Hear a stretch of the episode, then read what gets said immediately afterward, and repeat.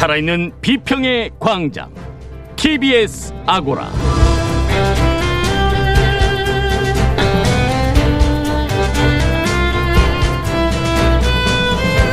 안녕하세요. TBS 아고라 송현주입니다. 최근 들어 언론과 미디어에 대한 조사가 주목받고 있습니다. 특정 언론사와 언론인의 영향력, 신뢰도 등이 주요 조사 항목인데요. 언론인과 언론사로 나누어서 첫 번째 광장과 두 번째 광장에서 조사 결과의 의미에 대해 짚어보겠습니다. TBS 아고라 지금 시작합니다.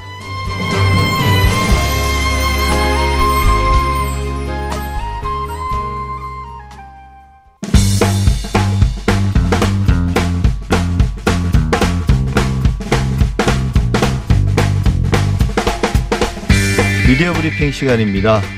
미디어 오늘 금준경 기자 나오셨습니다. 안녕하세요. 네, 안녕하세요. 예, 먼저 코로나19 국면이 언론인의 업무도 많이 바꿔놓고 있다고 그러던데요. 네, 맞습니다. 저도 지금 2주 넘게 재택근무를 아, 그래요?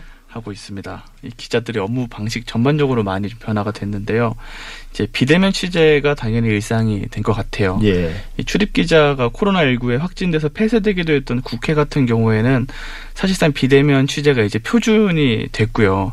이 정당의 경우 아침마다 회의를 하잖아요. 이걸 예. 이제 유튜브 라이브를 통해서 회의를 하거나 아니면 소수의 기자만 들어보낸 다음에 이제 그 기자가 당번으로 돌아가면서 이제 발언을 받아 쓰는 일종의 풀기자 역할을 하고 이 기자의 워딩을 정당에서 다시 공유를 해주는 뭐 그런 식으로 업무를 하고 있습니다. 그리고 정부 부처에서도 지금 예산안 발표가 한창인데 이 비대면 브리핑 방식으로 하는 경우가 많고 대면을 할 때도 제한 인원은 10명, 15명 이런 식으로 두고 있습니다. 예, 사실 근데 비대면 취재가 뭐 코로나19 이전에도 네. 대표적으로 이제 전화하고 음, 뭐 문자 보내고 이런 형태의 취재는 많이 해왔지 않습니까? 네. 근데 이게 뭐 장기화되고 이게 중심이 되니까 좀 문제가 되긴 되겠네요.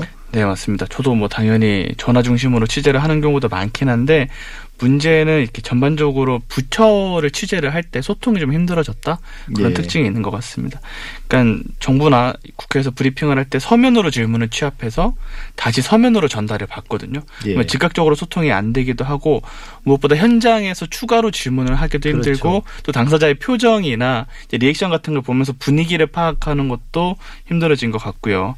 이 전화 취재가 물론 가능하지만 대면에 비해서는 그런 면들이 부족한 상황에서 그리고 이제 백브리핑이라는 문화가 한국에는 있죠. 뭐 어디에나 다 있습니다. 네, 정식 예. 브리핑이 아니고 브리핑이 끝나고 난 다음에 뒷얘기를 해주는 브리핑에서는 이제 청와대 대변인도 여기서 뭐 익명의 고위 관계자로 이렇게 나오는 식으로 일종의 합의가 이루어지는 경우가 있는데 이런 과정도 생략되다 보니까 이제 전보다 정보를 알기 훨씬 어려워졌다라는 기자들의 조금 어, 문제 제기가 좀 있는 사실 상황입니다. 이제 백브리핑 상황에서 네 공개적으로 못하는 이야기도 좀 하고 네. 그런 게 이제 취재 방향성이 되기도 하는데 맞습니다. 그런 걸 못하다 보니까 정말 딱딱하고 네 이제 서로 실수를 안 하는 거죠. 그 맞 습니다. 네. 공무원들이 정치인들이 실수를 안 하고 딱 할 말만 하게 되니까 좀 깊이 있는 정보를 얻지 못해서 네. 취재가 좀 어, 어렵다는 말씀인 것 같습니다. 근데 이제 신문사와 방송사는 좀 상황이 다를 것 같은데요. 네, 신문사 그리고 뉴스통신사의 경우에는 거의 전면적인 재택근무에 들어간 경우가 많고요. 예. 이제 코로나19가 장기화되면서 처음에는 취재 기자만 재택근무를 했었는데 이제는 교열과 편집 인력들도 전례 없는 재택근무를 하는 곳이 늘어나고 있습니다. 왜냐하면 갑자기 셧다운 상태가 일어났을 때를 대비를 하는 훈련을 해야 되기 때문에 예. 이런 식으로 확대를 하고 있어서 지금 한겨레 중앙일보 서울신문 같은 언론사는 필수 인력을 제 외한 인력은 전원 재택근무에 들어간 상태고요. 취재 기자는 대면이 불가피할 경우에만 현장 취재를 허용하고 있습니다. 근데 문제는 방송사들인데 방송사들은 완전한 재택근무가 어렵다 이런 반응이거든요. 그림이 나와야 되잖아요. 그렇죠. 네, 전화로만 해결할 수 없이 직접 가서 예. 영상을 찍고 질문해야 되는 경우가 많기 때문에 그게 또 힘들고 그래서 대부분 재택이 아니라 회사를 들리지 않고 출입처에 바로 출퇴근하는 방식으로 일을 하는 경우가 많습니다. 근데 이제 MBN 같은 경우의 사례인데 이제 뉴스 리포트에 더빙을 해서 넘겨야 되는데 집에서 하게 되면 음질이 안 좋잖아요. 그래서 예. 기자들한테 마이크를 하나씩 사줄 정도로 네. 이런 변화들도 감지되고 있습니다. 예. 신문사들이 정광훈 목사 측 광고를 대거 게재해서 이제 논란이 됐죠. 네, 맞습니다. 8월 15일이었죠. 대규모 집회를 전후해서 사랑제일교회 정광훈 목사 측의 집회 홍보 광고 그리고 정광훈 목사 입장 광고를 실은 신문사들이 많은 비판을 받았는데요.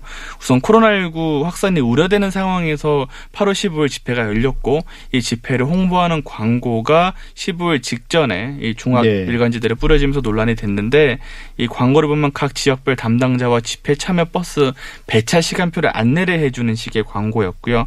또 집회 이후에는 정광훈 목사 측의 입장 광고가 실렸는데 정광훈 목사는 이 광고를 통해서 방역 당국이 검사를 강요해 확진자가 나오면 모두 사랑제일교회 확진자라고 발표한다.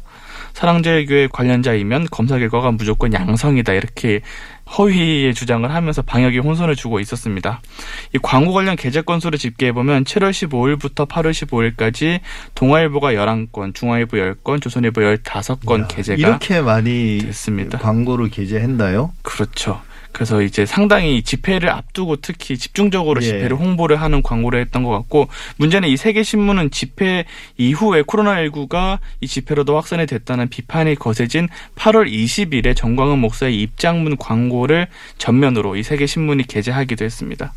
지금 또 고민스러운 이슈이긴 한데 광고와 기사는 원칙적으로 분리가 돼 있다. 그래서 어떤 예. 광고도 받을 수 있다라고 주장하는 목소리가 항상 이런 논란이 있을 때마다 나오기도 했었는데 사실 광고를 받는 건 언론사의 자율적인 판단이긴 하지만 독자 입장에서는 광고도 매체 일부로 여기기도 하고요. 예. 또 사회적으로 혼란을 야기할 수 있는 광고를 언론사가 좀 아무런 검증이나 확인 없이 실는 건 문제가 아니냐, 더 책임을 가져야 된다 이런 비판도 나오고 예, 있습니다. 저는 뭐 솔직히 생각하면 네, 광고를 게재하는 것 언론사가 스스로 결정할 문제라고 생각을 합니다. 그러니까 그걸 통해서 이제 자기의 신뢰도가 하락하는 것도 감소하겠다라면 네, 근데 정광훈 목사의 집회 명분이나 내용보다는 네, 집회 자체를 널리 알려서 사람들이 이 모여서 맞습니다. 코로나가 확산되는데 일조했다. 이 비판은 좀 엄중하게 받아들여져야 하지 않겠나 이런 생각이 드는데요. 다른 언론들은 어떻게 했나요? 많은 비판이 지적이 됐는데 네. 어, 뭐- 구- 네. 어떤 언론사 같은 경우는 그걸 거부했다고 하던데요. 그 게재를. 네, 맞습니다. 국민일보 같은 경우에는 이제 집회 홍보 광고를 게재를 했는데 예. 8월 20일에 있는 정광훈 목사 측의 입장 광고는 게재를 하지 않았는데요. 제가 취재를 해보니까 8월 14일 집회 광고가 나온 직후에 전국 언론노동조합 국민일보 지부에서 사측에 문제를 제기를 했습니다. 그래서 이후에 노조와 사측이 만나서 앞으로 사측에서 방역과 관련해서 국민의 건강을 해칠 수 있는 광고를 받지 않겠다는 원칙을 새로 세우기로 합의를 했다고 네, 저는 이게 합니다. 맞다고 봅니다. 그 정광훈 앞서 말씀드린 것처럼 정광훈 목- 목사의 집회 내용보다는 네. 모이는 것 자체가 이제 방역과 건강에 이제 위협이 되는 문제니까요. 네. 그리고 이제 조선중앙통화일보에 저희가 입장을 구했지만 답을 듣지 못했습니다. 뭐 원래 답 잘 안 하잖아요. 맞습니다. 네. 예. 조국 전 장관이 이제 지금 어 지난 당시 국면에서 지난 8월 이후에 네. 자신과 가족에 대해서 어 허위 사실을 유포했던 그런 보도들에 대해서 소송을 제기하고 있는데 진행형인데 지금도 네. 또한 건이 추가됐다고 그러대요. 네. 맞습니다. 조국 전 법무부 장관이 일단은 조선일보 기자들, 현 일선 기자들과 데스크를 대상으로 이제 형사 고소를 한 데 이어서 손해배상 소송까지 걸은 상황입니다. 조선일보는 지난 28일 조메인 세브란스 병원 피부과 일방적으로 찾아가 조국 딸이다. 의사고시 후 여기서 인턴하고 싶다는 제아의 보도를 통해서 조국 전 장관 딸이 지난 26일 의사 국가고시 실기 시험을 앞두고 이 신촌 세브란스 병원 피부과를 찾아 담당 교수를 만나서 이제 자신이 누구인지 알리고 청탁을 한 것처럼 보도를 했습니다. 예. 이 기사는 일부 지역판에 실렸다가 최종판에서는 삭제가 된 기사입니다. 조선일보는 다음 날에 사실관계 확인을 충분히 거치지 않은 부정확한 기사였다라고 밝히며 사과를 했습니다. 예, 실제 이제 그 내용을 보면 저도 이 기사를 읽어봤는데 네. 뭐좀 자잘한 프레임 같은 것들은 이야기하지 않더라도 네, 기본적으로 세브란스 병원의 고위 관계자 네, 그 직함이 어느 정도 되는지는 우리가 알 수 없습니다만 그 사람이 발언했다는 거잖아요. 그런 네. 발언을 거기에 대해서 확인을 안 했다는 건가요?